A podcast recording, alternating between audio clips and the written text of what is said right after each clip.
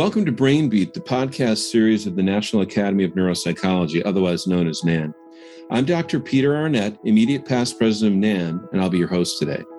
It's a pleasure for me to introduce Dr. Igor Grant, who will be talking with us today about cannabis. Dr. Grant is a distinguished professor and director of the HIV Neurobehavioral Research Program and the Center for Medicinal Cannabis Research at UCSD.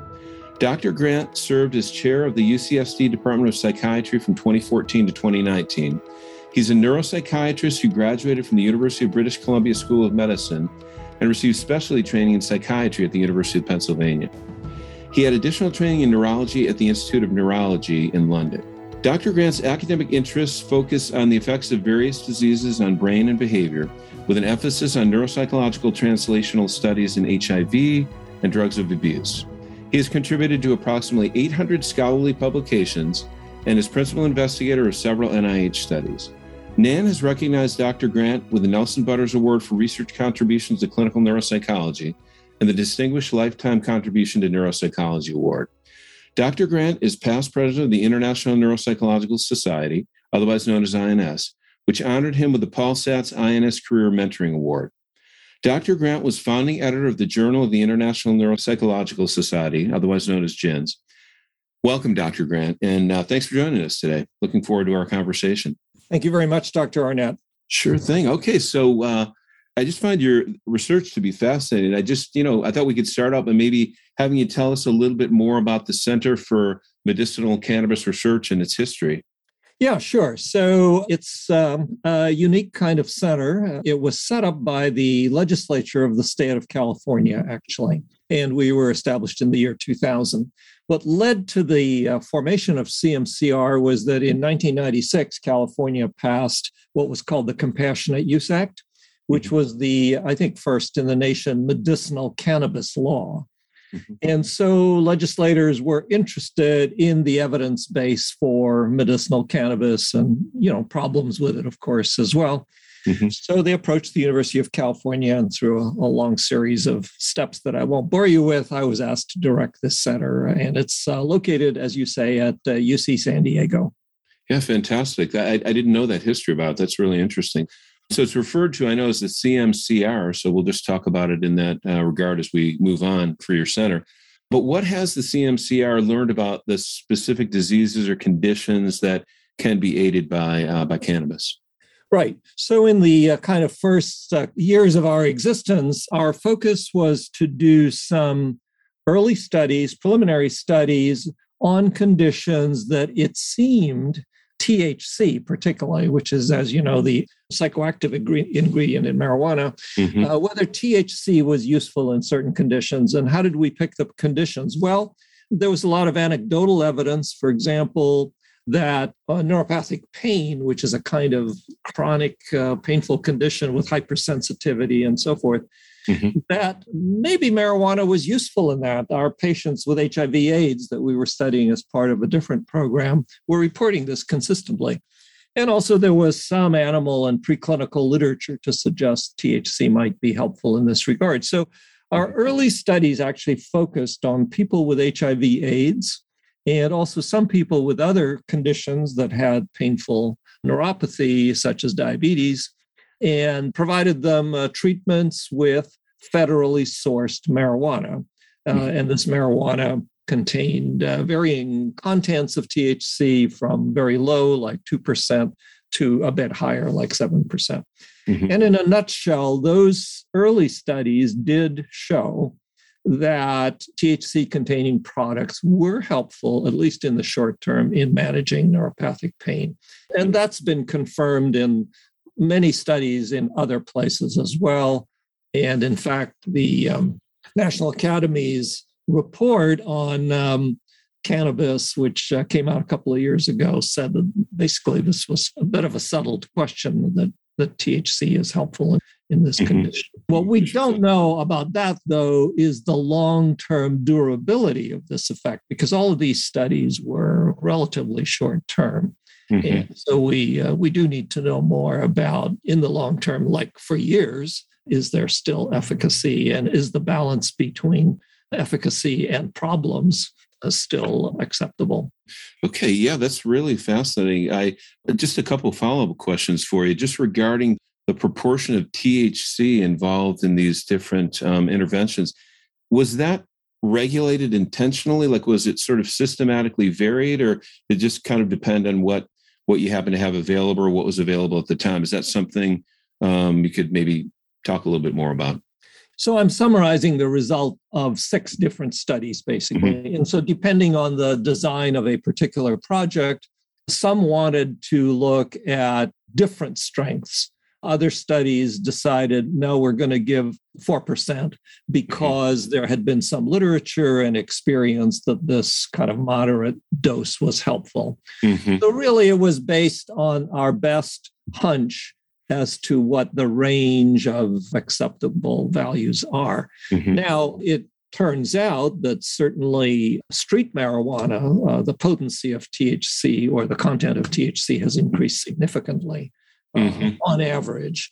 Uh, whereas, you know, in sort of my day, 4% or 6% was considered uh, just quite acceptable. Um, mm-hmm. I, and now people would turn away from that, at least the street users. Uh, okay. They would go for the 15%. percent mm hmm Now, when somebody gets a medical marijuana card, let's say to treat something like chronic pain, how do they know what dosing to get in terms of the amount of THC or whether they should get something that's purely cannabinoid or has some, you know, some amount of THC in it? How would a person know what to get specifically if they got that kind of a card from a, a doctor, say? Well, you've identified an important problem, and that is because cannabis continues to be a Schedule One drug, which means basically that it's something that's classified with other compounds that are very dangerous and for which there isn't appropriate medical information of benefit. Mm-hmm. By the way, the latter is definitely not true anymore, but it's still sitting there.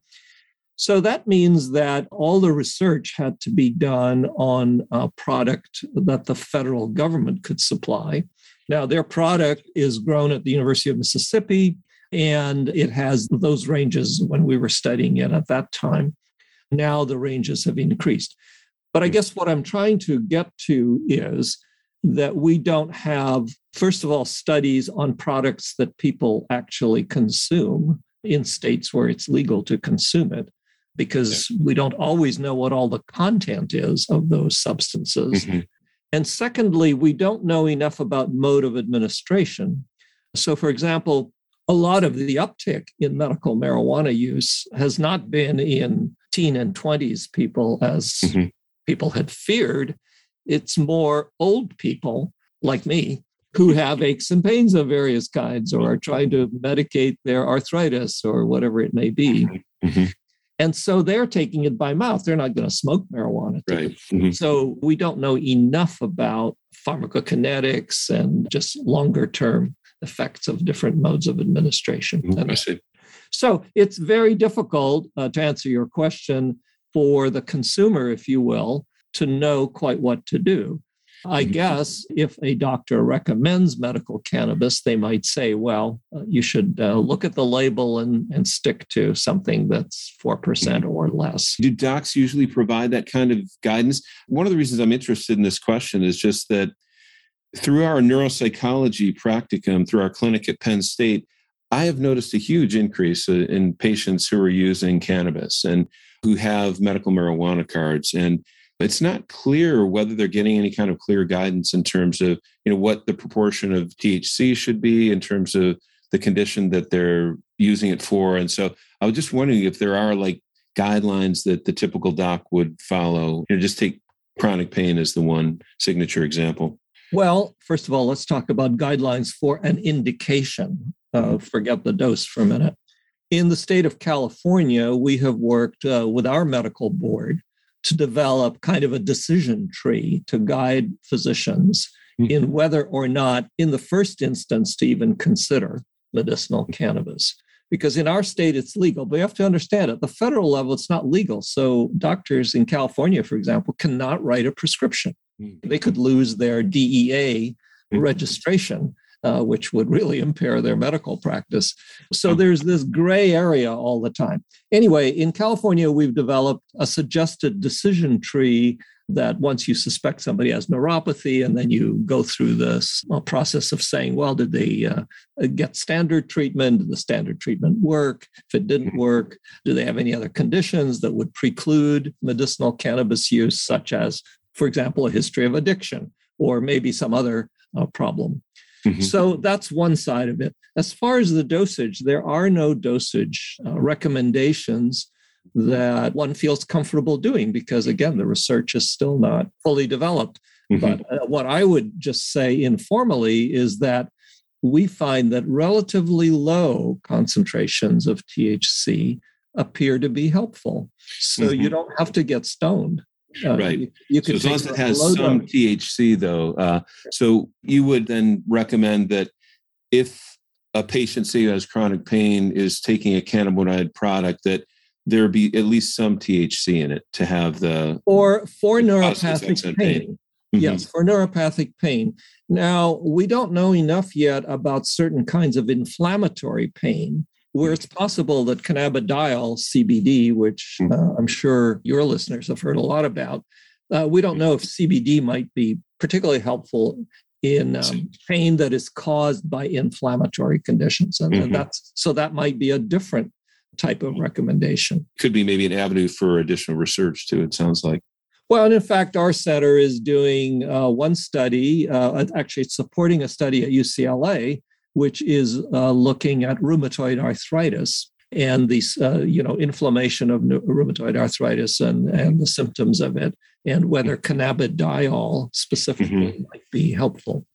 Yeah, this is all a very interesting discussion, and certainly an education for me. What do we know about the benefits and risks of medical cannabis? We talked a little bit about some of the benefits, at least in terms of addressing some chronic pain conditions, but what about some risks that might be involved in its use?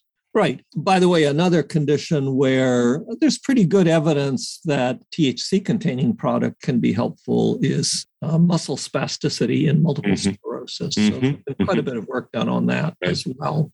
And I've mentioned, though, that there is a growing area of research on cannabidiol also. And cannabidiol is a non psychoactive uh, cannabinoid. Mm-hmm. Coming back to your original question on THC based products, it seems that if one takes low content THC, that the side effects are minimal, which would be possibly, uh, you know, somebody feeling a little bit high Certainly, they shouldn't be driving while they're taking these products. So, there are the expected neurological, neurocognitive effects that you might expect. Um, Just in terms but, of like on a temporary basis, is that what you mean? Like when the well, they're they're temporary, and, and and in our patients, they were extremely mild, mm-hmm. uh, such that even neuropsych testing that was done at the same time showed only very small changes mm-hmm. in cognitive functioning, like less than a half a standard deviation on a composite measure. Mm-hmm. So that's not nothing, but it's modest. And is um, that, if I could just ask a quick follow up to that? So, in terms of those kinds of mild effects, are those only evident in the immediate aftermath? Yes, yes. Generally cannabis? speaking, that's the mm-hmm. case. Now, having said that, so I, I think it has a good safety profile, but that doesn't mean it's 100% safe. No medicine is. And we know that, for example, in older people, THC can uh, increase heart rate, it can change blood pressure, so, if you are a patient with serious heart disease, even these smaller or modest doses of THC could be harmful. Again, the studies have not been extended to large groups of older people with comorbid conditions. Also, if you have a dementing disorder, uh, certainly, THC, like any other kind of drug that impairs, could impair cognitive function, could make it significantly worse. Right. Mm-hmm. So, those are some examples um, that one needs to be cautious about. What about psychiatric kinds of problems? Is there any concern about somebody who takes a THC product who has, say, pre existing anxiety, depression? Are there any concerns there that it would make taking a cannabis product would make those conditions worse? I think one always needs to be cautious in people who have pre existing uh, psychiatric or even neuropsychiatric conditions. Mm-hmm. Having said that, it is true that THC can produce anxiety in some people. It's a minority, but that's a known side effect and has been mm-hmm. reported by speaking, people smoking marijuana that they get very anxious and get a panic attack, even and so forth. Right. So that is a possibility. We did not see that in our studies, possibly because, again, the content was relatively low. Mm-hmm. In terms of, uh, you know, tripping off a psychotic episode, certainly THC can produce a psychotic state. It's uncommon, but people can develop paranoid kind of ideas. Uh, they may hallucinate. We did not see that again in our series. Again, I think because the conditions of treatment were well, well regulated and, and maybe these people did not have well, in fact, I know for a fact that we did not have people in the medical studies that had, say, schizophrenia or mm-hmm. yes, they would have been screened out. Maybe. So uh, they would have been screened out. Mm-hmm. So there are these possibilities, certainly. Yeah, it sounds like the risk is pretty low. And just kind of pivoting a little bit, we've, we've talked a little bit about some of the research that needs to be done moving forward. And I know you and your center are doing a lot of that research. You have grants that are dedicated to this, you have projects. And so, yeah, just be you know interested in hearing a little bit more about that about some of the ongoing projects and some of the directions that you're taking the research at the center just to say a word about our center again we both do research ourselves and we are also a kind of a, a funding agency that we're like a micro nih or something. Uh, so we have some money from the state. Every year we distribute about 1.1 million dollars to investigators in the state mm-hmm. you know to do again proof of principle studies because you know 1.1 million doesn't support a giant clinical trial as you know but so these are all is there evidence for a signal that should be pursued in a larger study mm-hmm. there's that kind of concept. So if somebody say got a grant through your center and they found something interesting how would they go about getting funding to follow that up? Would there be a means to do that through federal agencies or there's some limits on that well, there are, the federal government is getting more and more interested in these kinds of therapeutic trials. 20 years ago, they were really not. Most marijuana related research uh, was on what are the harmful and problematic elements of marijuana, or more basic science, what are the neurobiological mechanisms of action, that kind of thing. But now there is more interest in that, but particularly in cannabidiol, I would say as a possible therapeutic agent. So that one would pursue it that way. The second avenue is that in a number of states, there are also state agencies that provide mm-hmm. funding. Philanthropic agencies, for example, we have a study on autism uh, mm-hmm. that is supported by a foundation. So these are all possible sources. Mm-hmm. And then just back to your research. Sorry, we sort of veered away from that. I just uh, was curious about that element of things. But in terms of the research that you're pursuing with your group, with your center, you know, beyond providing funding for others, yeah, maybe you could tell us a little bit more about some of the ongoing things and some of the things of, of interest to you. Right. Well, so uh, one study that is getting started is a study on cannabidiol mm-hmm. in people with early psychotic symptoms. So the investigator here is interested in early psychosis or prodromal schizophrenia or mm-hmm. schizophrenic symptoms that have you know have appeared and haven't lasted for too long and mm-hmm. there's a little bit of literature to suggest that cannabidiol has an antipsychotic effect so that's one of the studies that we're doing is to look at whether cannabidiol truly has antipsychotic effects. Mm-hmm. It's interesting because cannabidiol doesn't have a lot of bad side effects the way some of our antipsychotic drugs do. For example, it doesn't cause tardive dyskinesia or uh, metabolic syndrome and weight gain and all these kinds of things. So, if it were true that it has even some benefit, it provides a new uh, way of treating people that actually may be more acceptable. And so patients are less likely to stop treatment because mm-hmm. they hate the side effects so much. Right. For this kind of a study, uh, it's certainly very interesting. Do people take the cannabidiol every day? And what's the duration of the trial during which you would expect to see some kind of effect?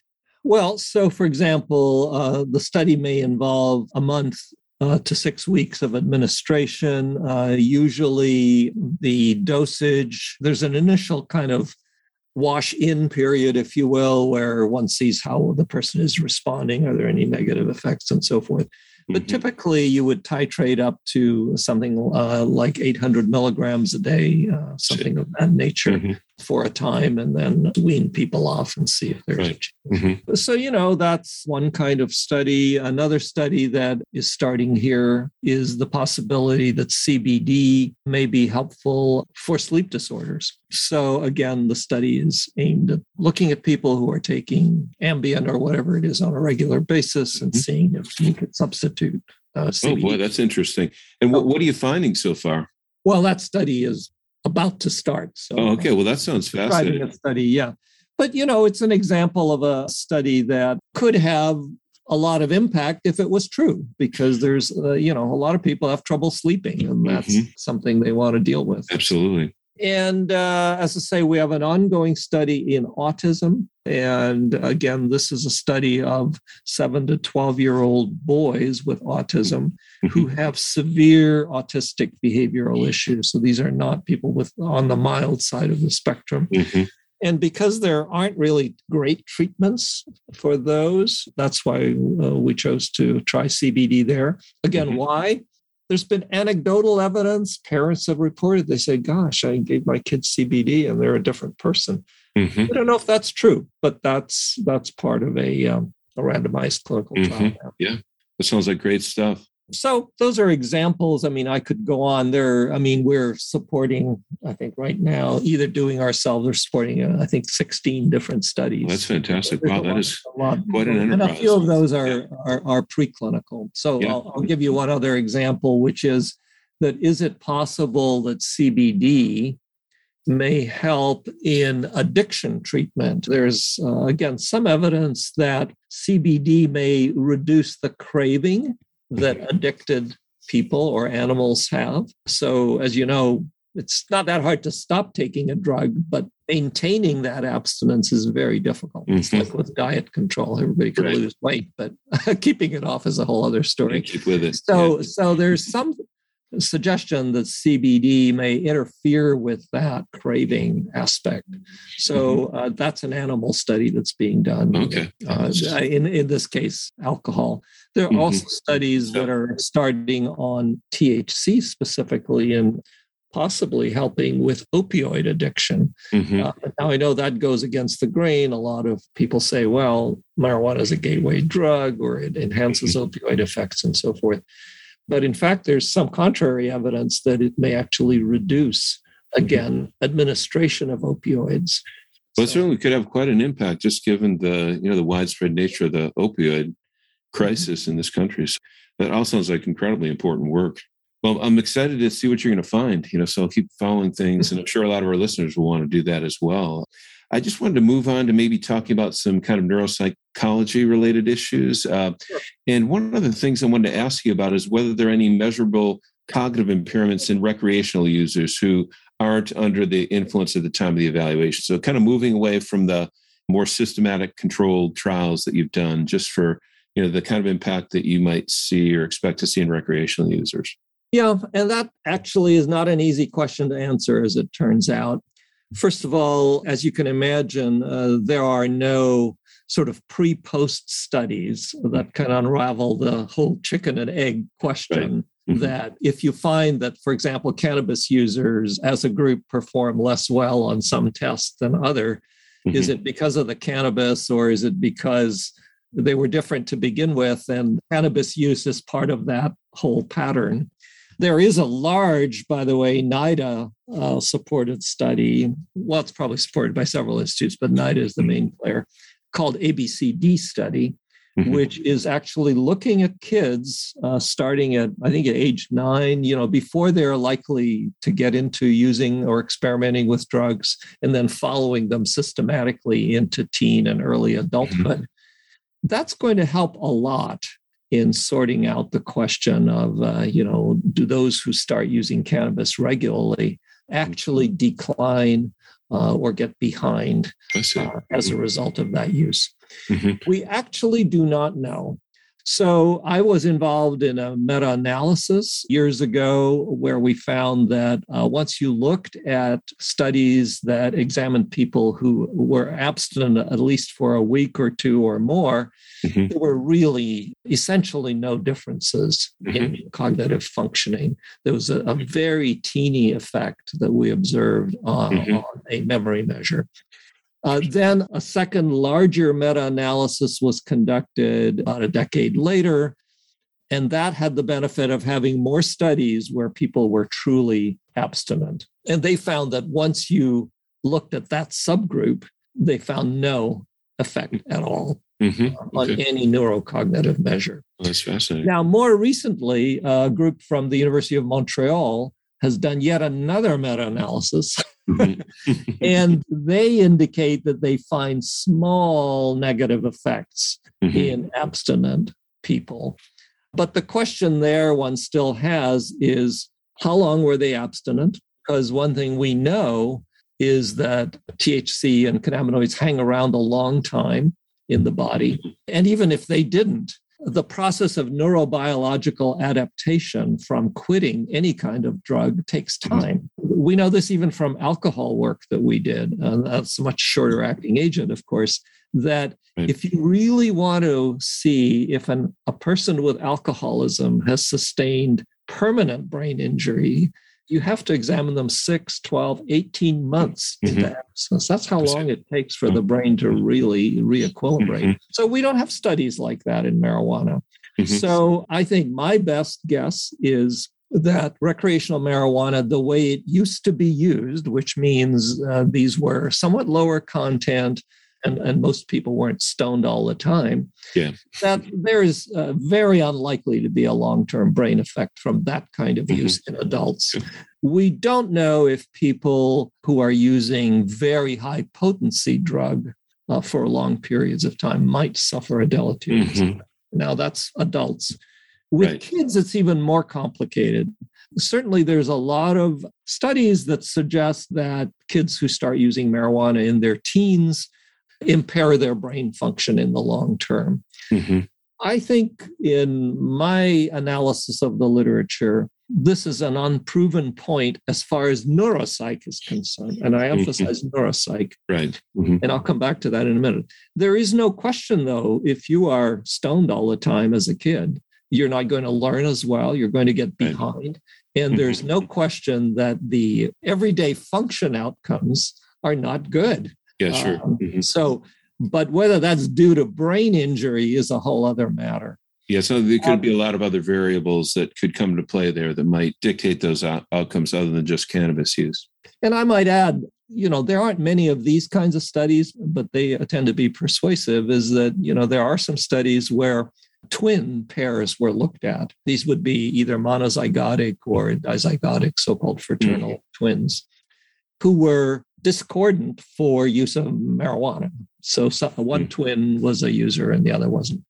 Turns out that over time, there's no difference. Really? So, uh, but again, not, the, the large, the sample sizes are not huge typically mm-hmm. in these studies. More needs to be done.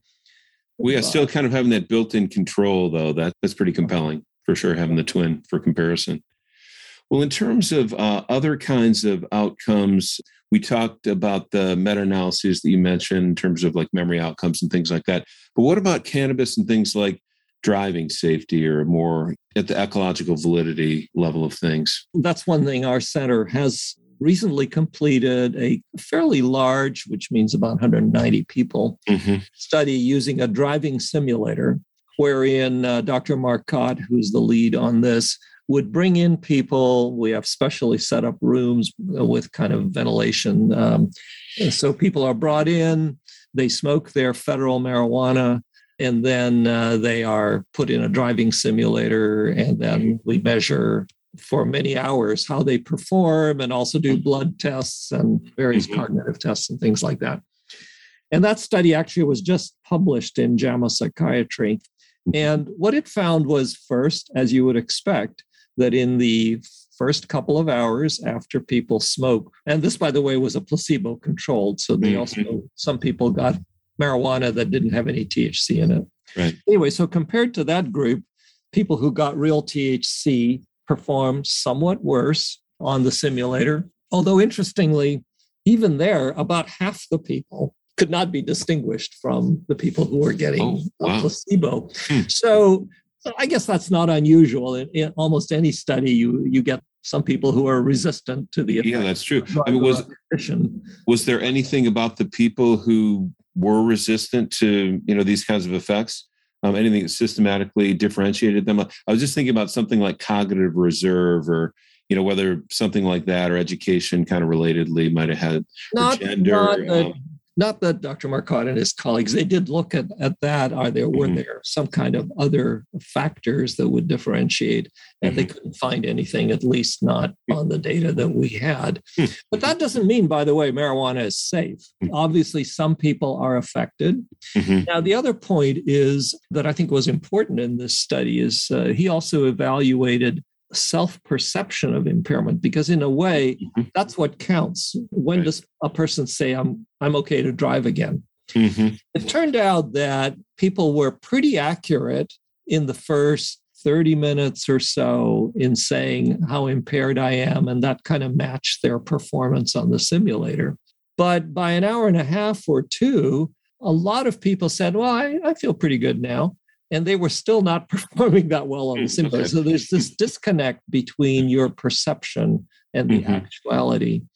and we think that that is a public health message that, that will need to be mm-hmm. emphasized that you need to let time go by and you may feel better but you may not be performing better and the third outcome that was interesting was to look at the relationship between THC levels in your blood and performance.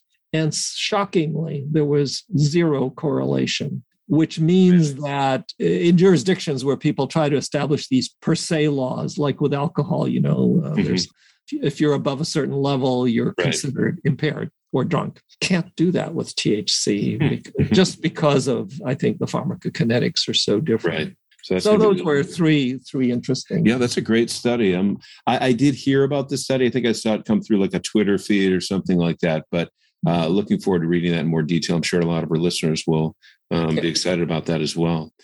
So, Dr. Grant, if we're evaluating a patient who has a history of marijuana use, how should that factor into our diagnostic formulation? And and then also, how many days abstinent do you think that the patient should be before we actually do cognitive testing as neuropsychologists? Yeah, and that's, as you can imagine, a thorny question that comes up a lot in uh, neuropsych practice someone um, often is brought in for some other reason. I mean, it could be medical, legal, it could be something else. And the question is, you know, do they have some kind of brain impairment? And I would say that, first of all, it depends on are you talking about a young person or an older person? It depends mm-hmm. how much use they've had. You know, are they everyday users right. or have they used a few times or maybe even once a month or something like that. Mm-hmm. The person who has used occasionally or rarely or even modestly, I think the likelihood that the marijuana is a factor in any neuropsych impairment is very low unless they're actually stoned, which comes back to your other question right. how long mm-hmm. should you wait? We don't know for sure, but I would say that you would need somebody to be off of cannabis for several weeks to be getting a more confident estimation. Of course, right. the best thing is repeated testing, right? Is you yeah. test the person, okay, let's say they have certain kinds of problems. You think it may be marijuana related. Hopefully, you can get them to quit. Yeah, I, that's one of the things I was going to ask you about. Like, how difficult is it for people to quit? So, let's say that you do have a person who's a regular user and you want them to stop using for two or three weeks before you do the evaluation. Like, in your experience, is that going to be a, a tough ask for a lot of patients? It, it, can be a tough ask because, you know, we used to think that uh, marijuana did not have physiologic dependency producing mm-hmm. uh, properties. That's actually not true. Now, the dependence that's produced, or the physiologic dependence rather, the effects of withdrawal are quite a bit more modest than you see in opioids or sedative hypnotics, obviously. Mm-hmm. But there are some. So, for example, people who are regular users and stop report some difficulties in sleep. They can become more irritable. Actually, they sometimes have rebound anxiety, things like this. So, for these reasons, people don't want to quit because they don't want to feel uncomfortable. Yeah, it makes sense. Um, I was just thinking too, like if somebody quits and then they're not sleeping, given what we know about how sleep can impact cognitive functioning, it potentially could be counterproductive to have somebody quit, I guess. Well, but I think it's a question again of time. So mm-hmm. I think if the marijuana is really an important uh, variable here, then one needs to take the time for the person to stop uh, mm-hmm. and re-examine them. And it's not like they're going to be total insomniacs. I'm just saying these mm-hmm. are some side effects that can be uncomfortable. Right. Now, not everybody has that. One mm-hmm. thing about THC and, and these cannabinoids is they tend to leave your body very slowly. So there's actually kind of a natural detox process as opposed to alcohol. You know, your blood level drops sharply, mm-hmm. it leaves your tissues right away. And so you have this big rebound. So you don't see that so much with marijuana. But I mm-hmm. guess my main point would be is in my experience, it's going to be unlikely that marijuana itself is the explanation for a significant uh, neuropsych concern. Right. Okay. Unlikely that that's mm-hmm. going to be the main explanation. There's usually other factors going on. It may contribute, especially if they're still, as I say, under the influence. Right. So definitely something we have to think about in our evaluations for sure. Well, you've already alluded to some of these things, just you know, based on the research that you're doing, which sounds fascinating. I mean, you've already talked to us a little bit about mm-hmm. some of the research that you're doing on sleep, on autism in kids. You talked a little bit about the research on psychosis proneness and things like that. So we did get a little bit of a window into maybe what some of the gaps in literature are and the things that you're pursuing with the center. What are some of the other things? What are some of the other gaps in our knowledge that you think need to be pursued uh, moving ahead here in terms of understanding cannabis and conducting studies to evaluate it? Well, there are a number of things. Uh, one is, uh, you know, I have said that it looks like, for example, THC containing products in low doses may be helpful in neuropathic pain, seemed mm-hmm. pretty safe in the short term. Right. We need longer term studies to make sure it's A, continues to work, mm-hmm. and B, that the safety profile is still there.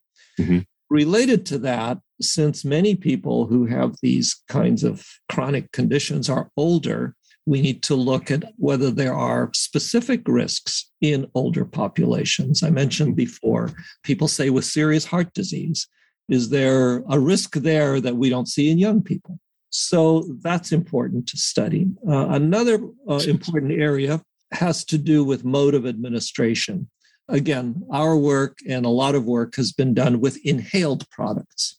However, older people and, and medicinal users in general are probably not going to use an inhalational mode. First of all, it's cumbersome and you're not going right. to smoke a joint and this kind of thing. So they're going to take something by mouth, uh, either as an oil or a capsule or something of that nature. Mm-hmm. To do studies on that. Do we know um, anything about that? Just as sort of an aside, do we know anything about whether um, you expect the efficacy for something to be different uh, depending on the mode of administration? Well, we know that the pharmacokinetics are different. So let me give you an example. If you inhale a product with THC, it produces an effect within minutes with a mm-hmm. peak effect at about 30 to 45 minutes and then a gradual, you know, decline over several hours. And by the way, the so called bioavailability, um, that is how much of the THC actually gets into your body, right. is fairly high, just because the absorption through the lungs is a uh, an efficient process. If you take this by mouth, First of all, the bioavailability is much lower. It's mm-hmm. estimated at maybe 10% or something like mm-hmm. that. And why is that? Well, one is that absorption from uh, one person's gut to another can vary for various uh, reasons, including what kind of microbiome they have and all mm-hmm. these kinds of things. And the other is the issue of what's called first pass metabolism, which is that everything you take in through your uh, gut uh, first of all goes to the liver, and the, the, liver is like this giant sanitation plant. It gets right. tries to get rid of things it thinks you shouldn't have, mm-hmm. and so that again removes a more active ingredient. And then there's the time course issue. So if you're inhaling, you can do a lot of uh, auto titration. That is, you you you know pretty quickly whether you're getting uh, an effect or not, and you can stop taking at that point. Right. On the other hand, when you take something by mouth, and if it takes an hour or more to absorb and get in there, you might say, well, this isn't working, and you'll take some more. And right. then a few hours later, you get a really heavy hit. Hmm. So it's more difficult to control the administration, mm-hmm. which is all a long winded way of saying we need to know more about these alternative modes of administration, mm-hmm. how, how well they work. It just sounds like there's a tremendous amount of work that needs to be done. Um, other other areas for future work or gaps in our knowledge that you were. Well, the other thing that I think has imp- impeded this work is something I alluded to earlier, which is that cannabis remains a Schedule One drug for federal purposes. And this really uh, means that investigators have a lot of limitations as to the products they can study. Mm-hmm. We actually cannot study the products that people are using we have to do our best to approximate it either through the NIDA source that I mentioned, or more recently, the Drug Enforcement Administration has been licensing some additional manufacturers. But again, there's a lot of limitations there. And it would be very good if uh, there could be federal legislation that said, look, at least for research purposes, uh, unshackle these investigators, don't throw them in jail if they use right. in their studies they're using these products that people mm-hmm. are buying in right. states yeah. that are where it's legal so that would be a big step forward as well gotcha. all right well this has been a fascinating discussion i've really enjoyed talking with you and i think our listeners are really going to love this podcast and, and love hearing about the work that you've done and it's been very educational very informative and i really appreciate your time it's been fascinating having a chance to talk with you thanks very much it's been a pleasure Thank you.